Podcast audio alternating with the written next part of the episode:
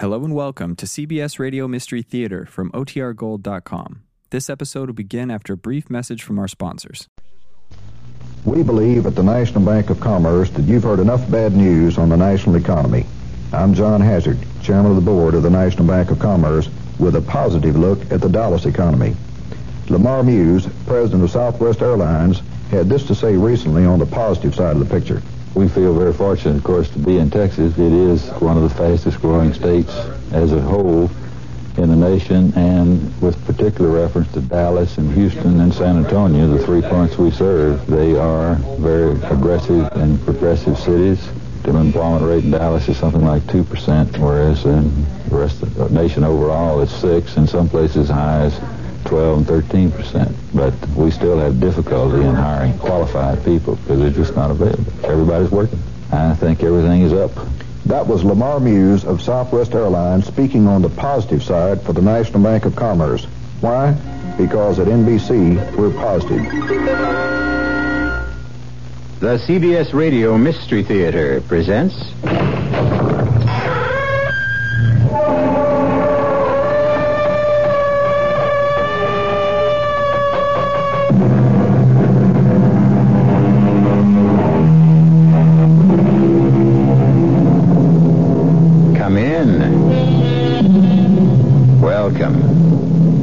Welcome. Marshall. Listen to a story of greed, innocence, incalculable malevolence, and a mystical, fantastical watch. A watch whose hands held the power of life and death. Our tale is played against the background of the sun-drenched Mediterranean North Shore, around and about the most famous gambling casino of its day. And it takes place some 100 years ago. But the scene is not sun-drenched as our story begins. It's a devil's night out. Look, John, a driveway lined with statues. Come on. There must be a house where we can seek shelter. Not there. For God's sake, Charles. Why not? That's the haunted villa. You, superstitious? About that place. Anyway, it's boarded up. Has been for years. Oh, there's the house now. Maybe we can find some shelter. Oh, statue. There is the house. The lightning hit it. I can't look. It's as bright as molten steel. It's gone. Melted as if it had never been. Let's get out of here, Charles. I could swear I saw that thing jump and run into the house. The whole villa is lighting up. Maybe it's on fire.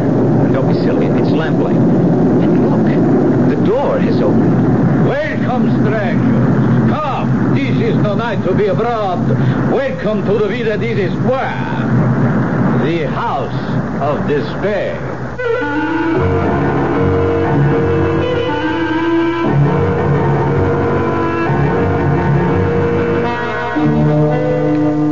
Mystery drama, The Death Watch, was written especially for the Mystery Theater by Ian Martin and stars Jay Gregory.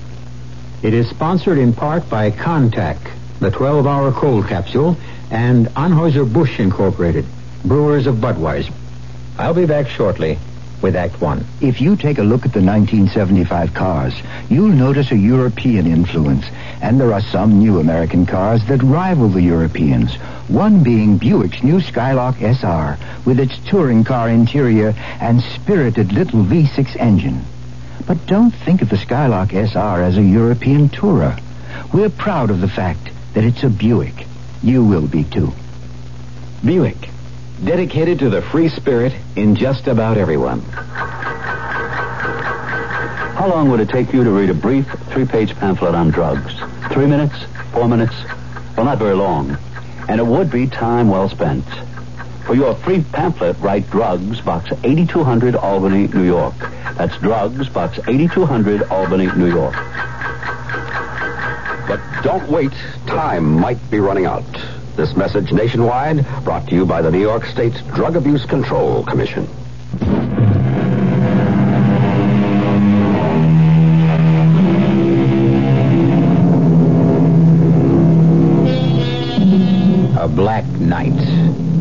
A witch's night. Orchestrated with a drum of teeming rain. The wind, a wail of violins. The crash of thunder, a choir of cymbals. And the sudden rebirth of a long dead house, menacingly named the Villa Desespoir, the Castle of Despair. Surely the perfect setting for the strange and terrifying story I shall leave Charles Fleming to tell you in his own words.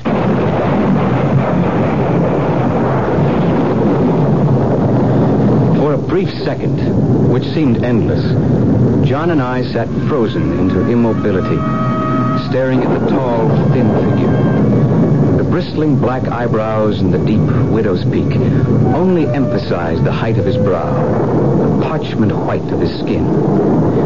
Beside him lurked a misshapen dwarf with an oversized head. Every instinct told me to turn and run, but every external feeling cried out for shelter. Come, gentlemen. Kadrash will see to your horses. Kadrash, I will tend the fire. It is well lit by now. I've got a funny feeling about this, Charles. So have I. But we're armed, and the horses need rest more than we do. You said it was still at least an hour's ride. In this weather. But I don't like his looks. No question. Watch it. The man wants to take the horses. Don't expect any answers from Kadrash, gentlemen. He is a deaf mute. But you can trust horses to him. They will never have gentler or more loving care. Well, come in, come in, come in out of this bone-chilling rain. You are most kind to offer us hospitality. On a night like tonight, it is no more than human decency. Allow me to present myself. I am Count Vladim Dravanescu. Honored.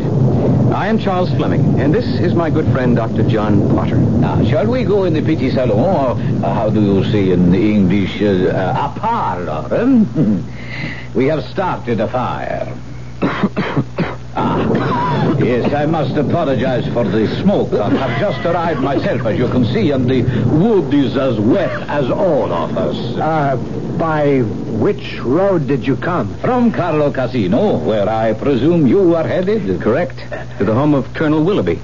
Ah, the countryman of yours with the exquisite daughter.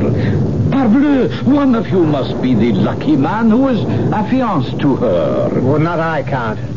Charles is the one. Ah, so.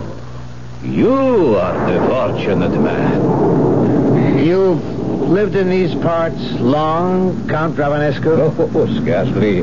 As you can tell from my name, I'm Romanian. Oh, I visited here many years ago. Now, as soon as Kadrash returns, I can offer you something to eat. Well, that's kind of you, but I think if the weather will let up, we'll press on to Carlo Casino. Naturally, you are anxious to rejoin your bride-to-be. But from the looks of things, it will be some time till that will happen. In the meantime, you uh, will make your home in Carlo Casino, Dr. Potter? No, no. I have a cabana here for the summer months only because I am both an inveterate sun worshiper and gambler. Ah, a kindred spirit. Then while we are waiting, shall the three of us pass the time by seeing which lady luck will smile upon? Why not, Charles? Uh, it's two to one. Ah, then what shall it be? Cards, dice, dominoes? Name your choice. A shilling limit on bets? Fine. No side bets. Ah, the friendliest of games. Now, if you two will pull that gaming table nearer the fire, I will fetch the dice. What hour have you? I make it about half past five. Oh, it's dark and gloomy enough to be midnight. Why do they call this place the Villa of Despair? Mm, Just one of those local shockers. They say the man who built it 200 or 300 years ago was an alchemist. The bronze statues which you saw lining the drive were all put up there during his occupancy. Those were bloody times, and people dropped out of sight very easily. A legend grew that these statues were his failures. Failures? You mean people believed he was trying to turn the human body into gold? And bronze was the closest he got? what rot. What happened to the unsuccessful alchemist? He just disappeared one day as if the earth had opened up and swallowed him. The villa was bought and sold apparently over the years, then later rented. But all the owners or lessors reported the groaning of a man in torment all night long, from midnight to sunrise. Uh, the nonsense that people believe. Our host is coming back. I watched the Count as we played a desultory game of dice with nobody particularly winners or losers. During our game, I had been conscious of a faint, faraway chime of the three-quarter hour. And now, suddenly, I was hearing it again. With a start, he removed from his vest pocket the most beautiful watch I have ever seen. The case made of chased gold set with precious gems. Six o'clock.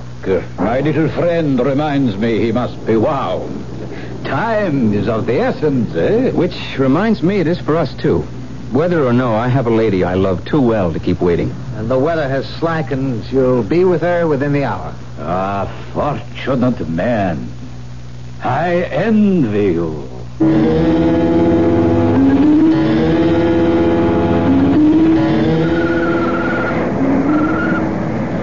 Darling. My blessed, my blessed darling Charles. Oh, thank God you're with me again. Claire, beloved, if it hadn't been for your mother's death, we would already have been together always. Don't I? It was clumsy of me. I, I didn't No, mean... no, no, darling. It isn't Mother that troubles me. It's Papa. He's become a different man. How? Well, it's, it's all mixed up with Mother's death and his own lack of interest in life and the evil that surrounds all this beauty like a blight. Evil? The gambling fever. It's a sickness. Father is at the casino every night, wagering wildly and stupidly. I'm almost glad that Count Dravanescu bought the old Villa Desespoir. Although I must admit, the place and the owner give me the creeps. Yes. For all his charm, there's something uncanny about him. But why are you glad? Well, the Count and Papa play chess. That's scarcely a gambling game. And probably now that the weather has cleared, Papa will be off right after dinner to the Count's villa. Oh, Charles, I've got so much to tell you. Oh, well, I, I guess for now we'd better go back and join Papa for the meal. Charles, kiss me first. Do I have to be asked? Oh, I hope never. But these days I have such a strange, chill foreboding in me. I need to be sure of your love so desperately.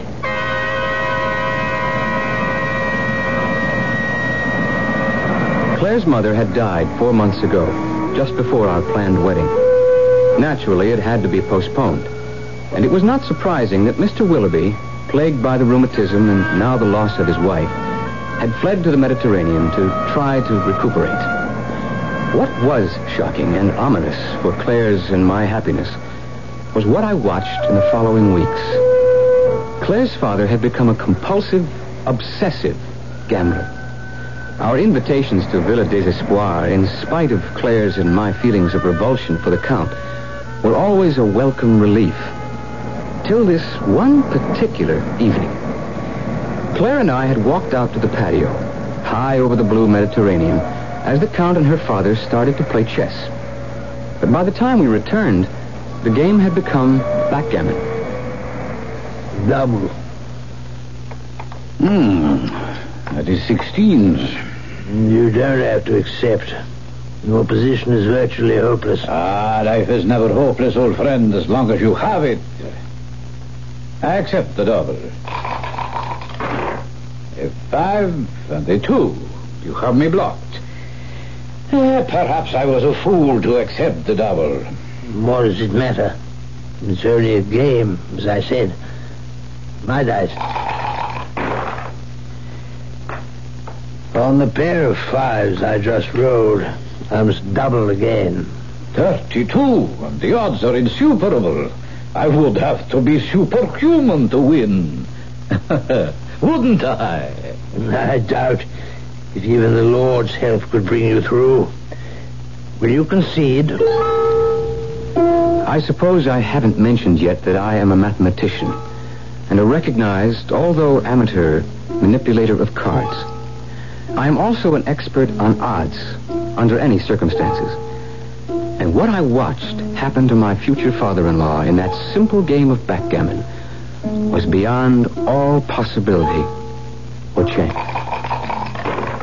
Double sixes and that clears the board for me. What bad luck. Any other throw for you except that one deuce would have given you the game. And the stakes were ridiculously high. Shall we just forget it? No. As an Englishman and a man of honor, I pay my debts. How much do you reckon it is in English pounds? At our original stake, about 150,000. Damn. I didn't follow that.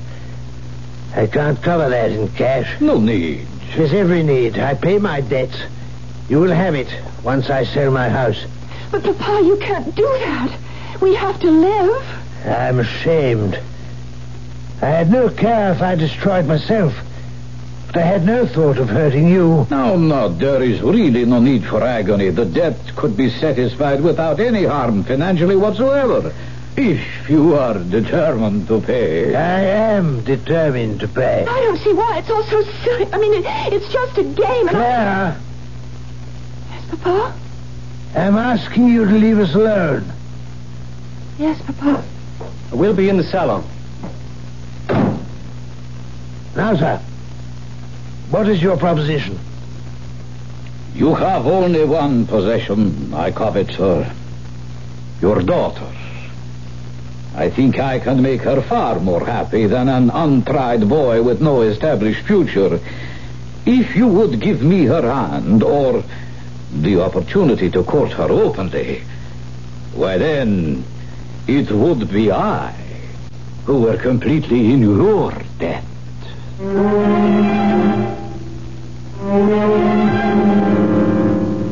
A bargain. Ridiculous today that could never be struck, let alone even suggested. But uh, a hundred years ago, not only possible and frequent, but one to which all parties, by the role of society, were honor bound to accept.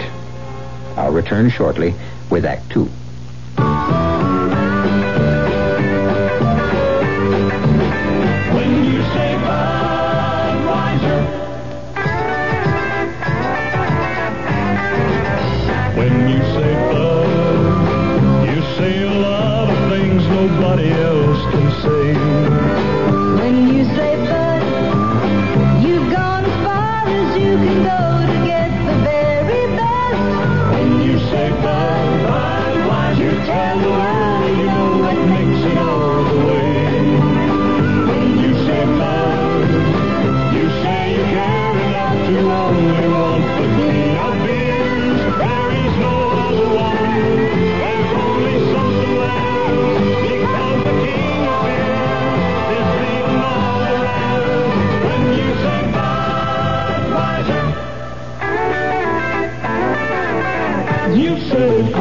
Anheuser-Busch, St. Louis. When a man buys a woman a kitchen appliance for Christmas, could be he's got his favorite foods in mind. That may seem a little sneaky and underhanded, but it's smart too. Frank Lieber here to tell you that you'll find the appliance she needs to make the foods you like at True Value Hardware stores. Like a Hamilton Beach baconer to cook great tasting bacon with no spatter, less shrinkage. She'll just drape the bacon over the Teflon cooking surface. It cooks both sides at once. Or the Hamilton Beach 18 quart roaster. Bakes, roasts, and cooks delicious family-sized meals, yet it's big enough to hold enough food for a crowd. True Value hardware stores have another Hamilton Beach appliance, too. The Switchblade knife makes fast work out of slicing meat, bread, and more. Has a hole in the handle for balance control. Slices both vertically and horizontally. You'll find these and more at participating True Value hardware stores.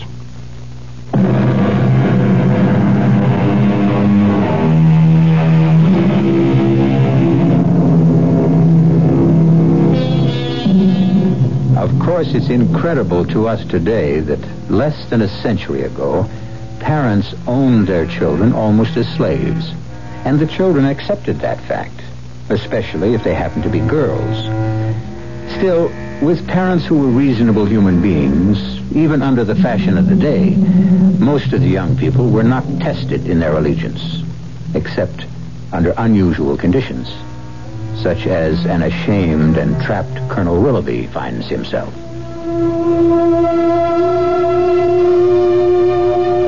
For obvious reasons, I was not present when the colonel told Claire of his bargain with the count. Had I been, none of the rest of this story might have happened. I won't, Papa. I won't. You can't make me. You don't have to pay this debt. The Count himself told you. It's a matter of honor. Well, I don't think it's that at all. Charles thinks that the Count cheated you. Uh, you can't cheat at backgammon, my dear. Yes, you can. If uh, well, what did Charles call it? Uh, if you switch the dice. Now, even if he could have changed his, as far ahead as I was, it was impossible for him to win without any bad luck with my dice. But Charles says that he could have palmed your dice. Charles says, Charles says, what does he know about it? Well, he just graduated the head of his College of Mathematics. Yeah, to be a teacher. A poor enough living at best, but enough. I must pay him the money. Well, sell the house. But don't sell me, Papa. I have to think of your future. The Count is well born, rich. He is a much traveled, brilliant man who can introduce you to a life of ease and comfort. I don't want a life of ease and comfort. I want a life of love and happiness. Oh, no, Papa. No, there's no way that you can make me. Hush, hush, Claire, beloved. I intend to honor my debt. I can do no less. That means I can leave you no dowry. I think we owe it to Charles to let him know that. Papa, Charles and I don't need anything from you. We can take care of ourselves. Charles has a teaching job waiting, and we don't need much as long as we have each other. Ah, it's midday. I think I'd take a rest in the study before lunch. Go join your intended, darling. I've interfered enough with your holiday.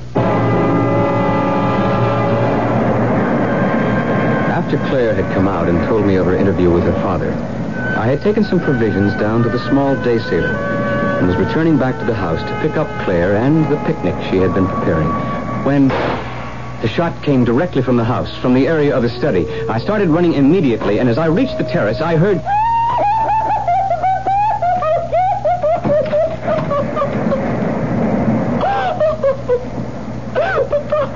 Speak to me. No, no, speak. No. What, what happened? He himself. Let me see, Claire. No, uh, no, I'm afraid to. Is he. Is he. No. His pulse is still quite strong. And he's breathing. Yes. Don't let him move till I get a doctor. Thank God John isn't far off. Here, use my handkerchief and my scarf to stem the blood. Yes. Use pressure. I will. Try to keep him from bleeding any more than you can. Just hurry. Hurry.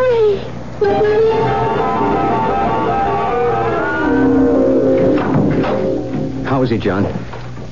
He's alive. He's lost quite a bit of blood, but that's not serious. But he's alive.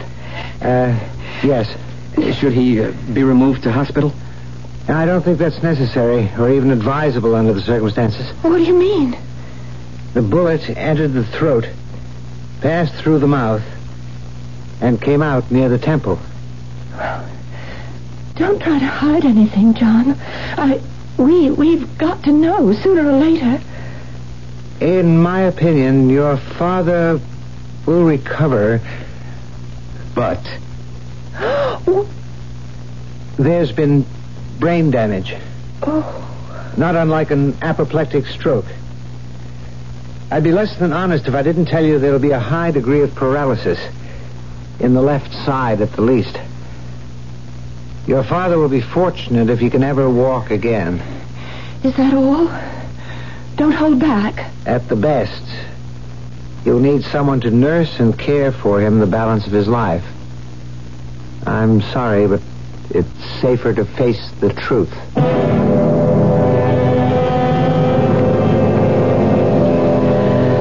I know John. He's my closest friend. And I thought he was being cautious. But he was telling the exact truth. It was soon enough obvious that Colonel Willoughby would be a helpless invalid for the rest of his life. And to care and house him, there seemed only one normal solution. There just isn't any other way out, Charles. Papa has other debts. The house is heavily mortgaged, and even its sale won't help much. Papa is going to need the kind of care that you and I can't provide for him. I'd argue that. And for sure, there's one thing.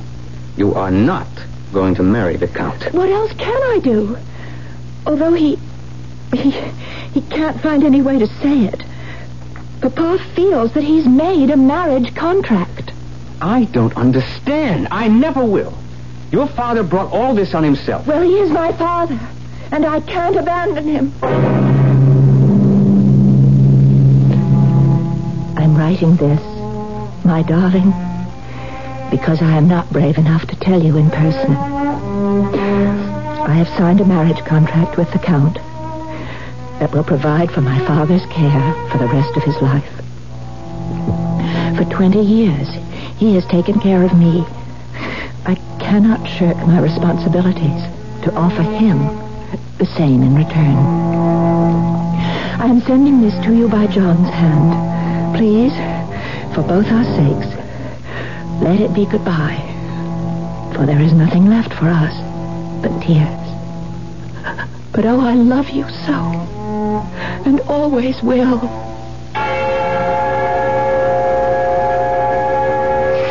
I'll be damned if I'll accept it, John. What else can you do? I could shoot the Count. What would that serve? Well, then Claire and I could be married, and we'd take care of her father. We've been over that. It wouldn't work, Charles. Even if you weren't arrested and guillotined. Well, there must be some way out. I I could go to the Count and beg him. For what? To give up marrying a woman he desires and also settle thirty or forty thousand pounds for the care and maintenance of her half-alive father? Well, at this point, anything's worth a chance. I'm afraid this is an impossible gamble. Far better that... Gamble. Gamble, of course. That's the answer. Have you a pack of cards? Yes. They're in the drawer beside you. I'll take a new deck. Open it.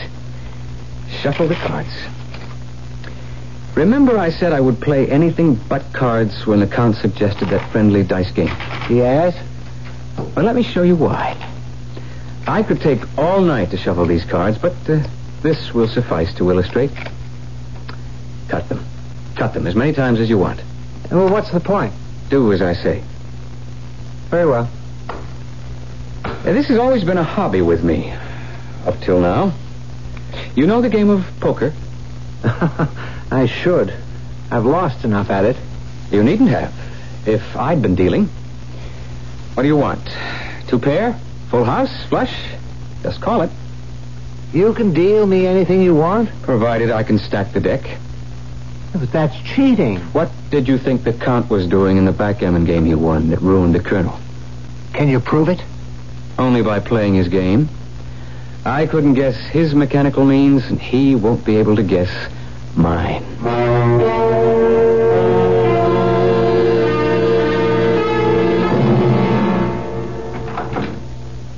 Bad luck that your horse should throw a shoe, but Kadrash will treat his horse and have him reshod as good as new.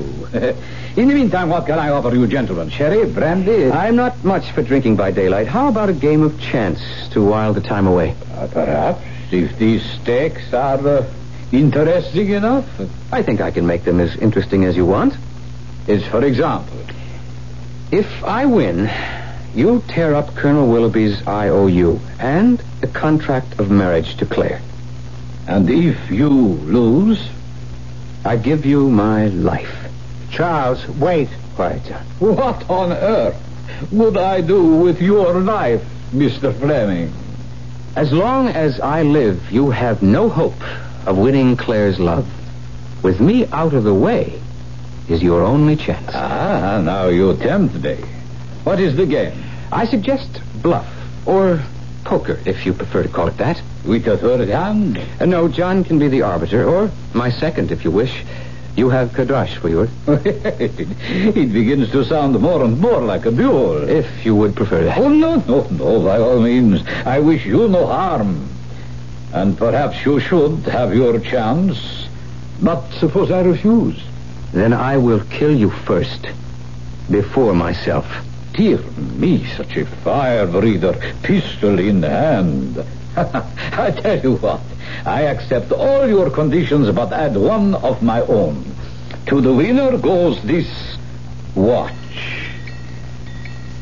The same time we met before, it sounded its delicate chimes. Win all, lose all.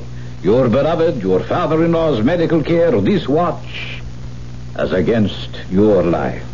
Oh, oh, the more fool I, but I never can resist the wager. Poker is a game of nerves and minor bluffs, of risks against odds, of learning to sit back and wait, of finding the big hand and losing or winning. If there is no cheating, I played from the beginning for the big kill. My life against all the cash the Count had, plus his papers, plus his exquisite watch with its lovely musical chime. Then, at last, the big hand. The Count sitting pat with the unbeatable flush in spades. I had dealt him. Cards? I play these. The dealer takes two. Your bet. Ten thousand pounds. Meet you and raise the same. Back and forth we raised. It no longer matters the sum we arrived at. The Count broke first and called me. Diamond flush, royal. By the devil. You had the nerve to draw two cards to that against my straight flush, nine to king? I was gambling for my life. So you win, then. You have your girl, your freedom to marry, and the watch. I don't want to accept it. I know you must. that is the game as it is played. Ah, but uh, I must wind it. How stupid of me. It is no longer my duty. You wind it, sir. Is that necessary at the moment? Since you own it, decide for yourself. Open the back. I opened it. Like all those old hunter watches, after you bent back the rear flange, the works were still covered by a second gold door. On this one were engraved the words, Wind me at six, or before the sun sets, or by twelve that same day, your own sun sets. Which of us is loser or winner, Mr. Fleming, eh? You have your girl. But have a care for your life.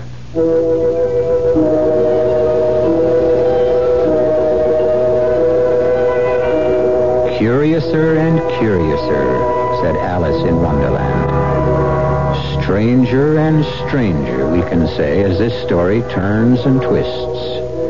Who is Count Dravanescu really? Does the watch have some magic power? Or is superstition enough to create that power in the lovely jeweled watch with its golden hands? I'll return shortly with Act Three. When you buy a mid-sized car, you expect certain things from it. Mainly, a reasonable combination of comfort and economy. Well, friend, Buick has a mid-size to meet your expectations. The 1975 Century Regal. It's a joy to look at, a joy to ride in, and Buick's new V6 engine makes it a joy to drive, especially past gas stations. Buick Century Regal, dedicated to the free spirit in just about everyone. Sure, I've heard that phrase, give to the college of your choice. Good idea. And I know all colleges need more money, what with inflation and all. It's just that since I graduated, I've been so busy, not just with my career, but with the community affairs, too. I haven't found the time to reevaluate. Take the time now and give more to the college of your choice. Now. A public service message of this station and the Advertising Council. This week, Everett's Jewelers' million dollar sale of outstanding estate jewelry will be shown at Everett's in Preston Center and Highland Park. It's your opportunity to save hundreds of dollars on fabulous estate jewelry assembled from all over the world, featuring an outstanding collection of fine diamonds, opals, emeralds, sapphires, and other precious stones in gold and platinum settings. The entire collection has been priced hundreds of dollars below its actual appraised value, and Everett's offers these outstanding savings just when fine diamonds and other precious gems are one of the best investments you can make, and just in time for special Christmas giving, too. You'll find antiques, contemporary designs, and reproductions. No two are alike. The collection will be shown for just one week at Everett's in Preston Center and Highland Park. We want to be a part of your life. Everett's Million Dollar Estate Sale. Preston Center and Highland Park stores only. Everett's Jewelers.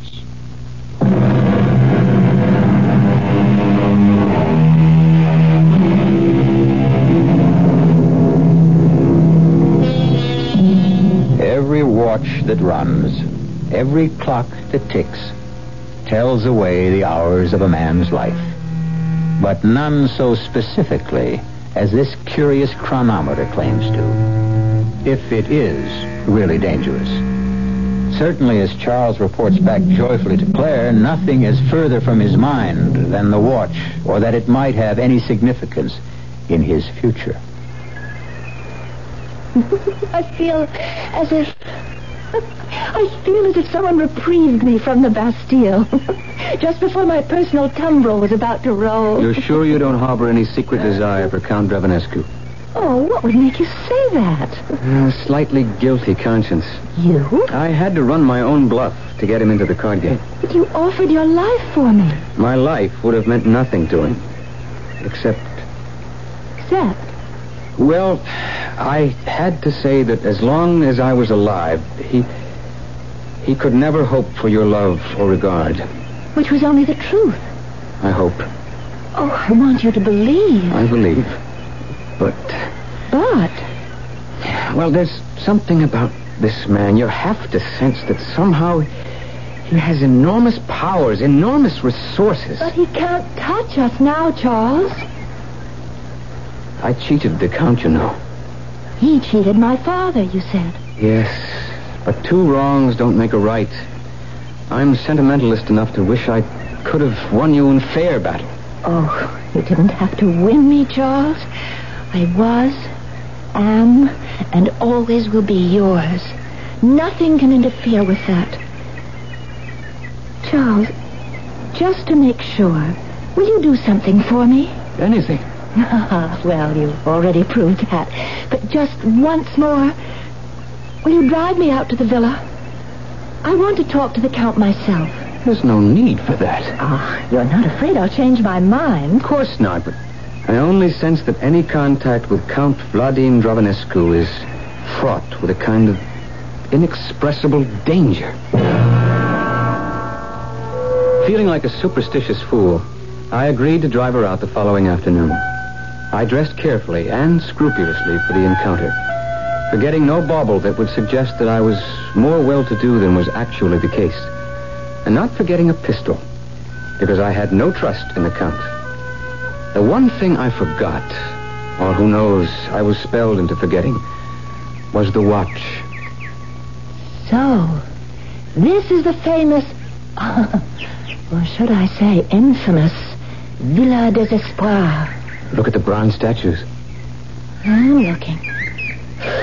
Oh, they're so lifelike. Hope that old legend John tells isn't true. Look, Charles, one of the statues is missing. That's the one that was struck by lightning first night John and I were here. Uh, well, let's forget that for a moment. Charles, Yes, dear. will you let me see the Count alone? I think I can make an easier peace between us. Whatever was said between them left Claire happy and released by the time she returned to me. I suppose he duped her as thoroughly as he duped me by consuming time. It wasn't until we were leaving that I realized that it was almost six. It was a late sunset that evening. On the way back, Claire couldn't understand my reckless haste. Charles, we have to drive so fast? What time is it? Just before six. Damn. What's the matter? Oh, just something foolish. You know this road. Can we make it back home before six? No, not a chance. Why does it matter? Father has his nurse. Why do we have to hurry so dangerously? On the way home, I should have told Claire about the watch and its special chimes, which musically told the hour and the legend about its winding, and the six hours of life that were left to the one who owned it and forgot to wind it before six o'clock. But it seemed such a ridiculous fancy that I decided to forget about it. Except suddenly I was assailed by an unreasonable pain in my stomach. What is it, darling?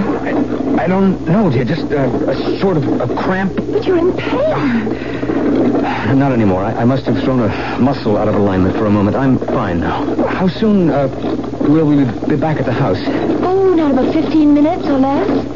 Good. Couldn't wait to get home to rewind the watch in the hope of gaining some relief. For instead of just my former slight twinge of superstition about the watch's deadly warning, a pain and a sort of creeping paralysis that seemed to be affecting me had changed my mind. I no longer considered that malicious message a joke in bad taste, but perhaps the literal truth. That damnable watch. When I snatched it out of my bureau drawer, it was running. The hands at half past six.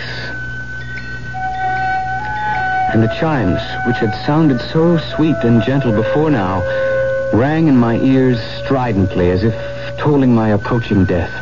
I tried to wind it, but the stem was frozen, as frozen as I was becoming myself. The agonizing pain was spreading out like some evil flower, and already I felt like a corpse with rigor mortis setting in. Pocketing the watch, I went first to see John. There's no particular symptom I can put my finger on except I don't like your reflexes. What's the matter with them? Oh, they're sluggish. Your pulse and heartbeats are a little slower than normal. I'd like to put you in the hospital for observation. No. Certainly by tomorrow if you don't improve. If I don't improve by tomorrow, I'll be dead. There's only one person who can help me now. You cheated me into winning that watch from you. My dear Mr. Fleming, you were the cheat. You cold-decked me. You knew?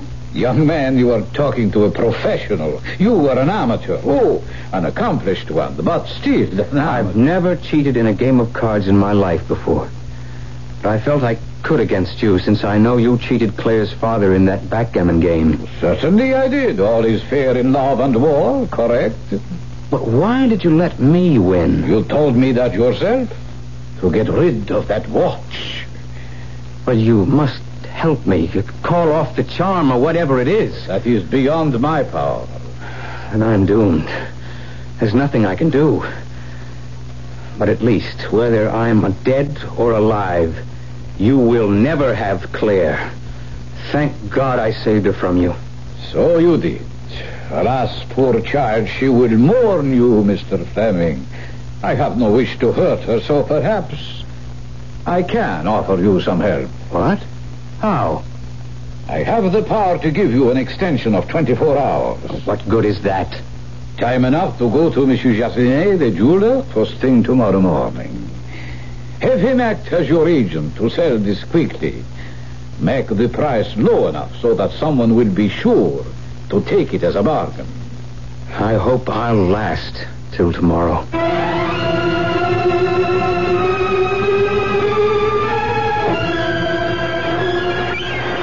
It's almost seven o'clock. I came to tell you dinner was almost ready. If you're up to it. Oh, of course I do. But first, Charles, now that Father is. We're not going to wait to get married, are we? I'm ready tonight. Tomorrow at the latest. Oh, well, I may need a little more time than that. But, but I'm glad. Because now I can give you your wedding present. Oh, I'm so pleased.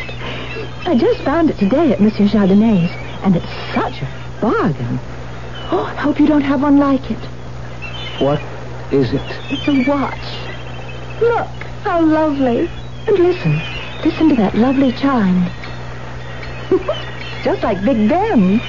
And then, after it'll strike the hour and... It... What is it? What, what's... Ah, just a pain. It'll go. Claire, did, did you wind a watch at six o'clock? No. Monsieur Jardinier said it was wound tightly, and it would run until tomorrow. It... Oh, oh, John, what, what are you doing? Put me down.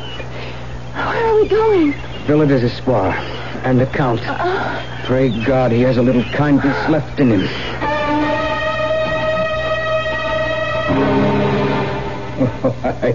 you two little fools to deny me what I want. Whatever I cannot have, I destroy. You refuse to help Claire. Extend her the same time at least you extended me. I not only refuse, I am going to revel in watching your beloved who dare to turn me down, freeze in immobility, like all the other statues that line the driveway. At least I can deny you that. Charles, no! Oh, Charles! no bullet can touch me, Mr. Fleming. No human agency. Then kill me with her. I will not live without Claire. I will be glad to oblige you. After you have watched your beloved die in agony. You devil! The Antichrist. That's who he is. But God is on our side. You said no human agency could touch you. But they say God listens to a virgin's prayer. I call on him to strike you dead.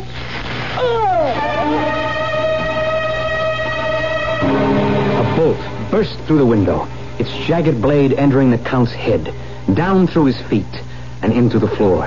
He was one molten blaze of heat from which we had to turn away. And by the time we turned back, he was gone. And with him, the watch and all Claire's pain. Already a raging fire had started, and together we fled to Villa Desespoir.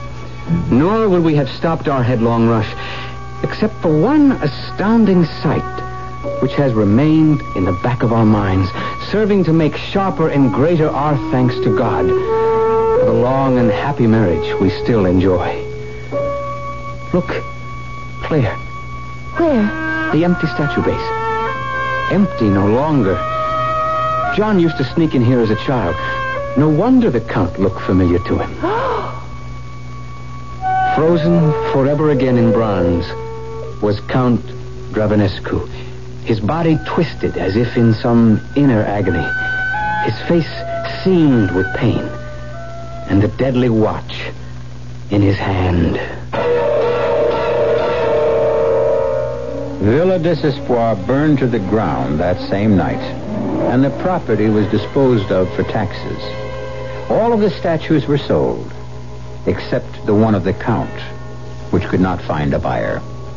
And so he stands alone in his eternal torture, watch in hand, waiting for a reprieve, which will never come again. I'll be back shortly. Give your hand to a friend. Give your heart to your loves. But give your cold to Contac. The sooner the better. A common cold is a rotten thing. You miss so much. Sneezing, drips, and congestion can drag you down. Then ask yourself the Contac question. Six or three or one? You'd need six cold tablets, two every four hours, or three ounces of Cold's liquid, one every four hours, or just one Contac for up to 12 hours continuous relief of those symptoms. That's daytime, then nighttime relief. Both the others have things for aches and fever, and the liquid, something for coughs. Not found in Contac 600 Tiny Type pills. Give your cold to Contac. Six or three or one. Take Contac. Only as directed.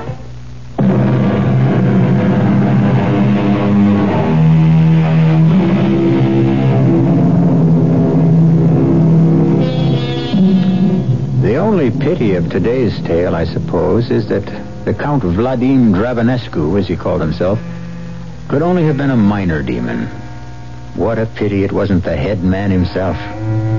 But as all of us can plainly see every day, the devil's work is never done. I'm sure we'll be meeting him in one form or another in other tales. But then perhaps we shouldn't object too much. He does put a lot of excitement into our tales. Our cast included Jay Gregory, Marian Seldes, Robert Dryden, and Ian Martin. The entire production was under the direction of Himan Brown. And now, a preview of our next tale. Why must he die? He will not die. He becomes part of the body and the spirit, the flesh and the blood of Tezcatlipoca. No! Are you a royal princess or a slave girl? Don't go, Gold Eagle. Refuse. Refuse? Refuse? Yes, you may refuse, Gold Eagle, and spend the rest of your life as a slave. But it will be life. And you will spend every lifetime till eternity as a fugitive from the wrath of Tezcatlipoca. Gold Eagle, His heart will be of no use to Tezcatlipoca if he is not freely given. the sun is about to reach its highest point. You must decide, Gold Eagle. At this moment, we must know your decision. Radio Mystery Theater was sponsored in part by Buick Motor Division. This is E.G. Marshall inviting you to return to our Mystery Theater for another adventure in the macabre. Until next time, pleasant dreams.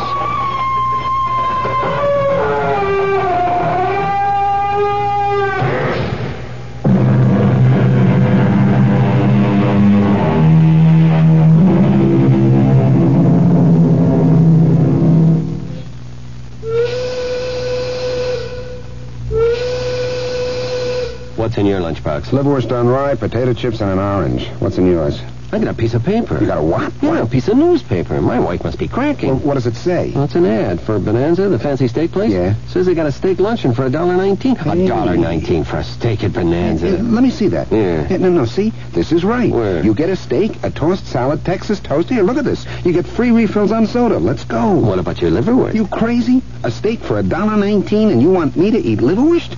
Let's go before they change their mind. Bonanza steak lunch for $1.19 is real. You get a delicious Bonanza steak, a crisp tossed salad, and our Texas toast for about the same price you pay to bring lunch in a brown bag. $1.19. You can't beat Bonanza. There's a Bonanza restaurant near you. Locations in the Dallas-Fort Worth area. Arlington, Irving, Paris, McKinney, Sherman, Denton, Plano, Corsicana, Lewisville, and Greenville. KRLD Dallas.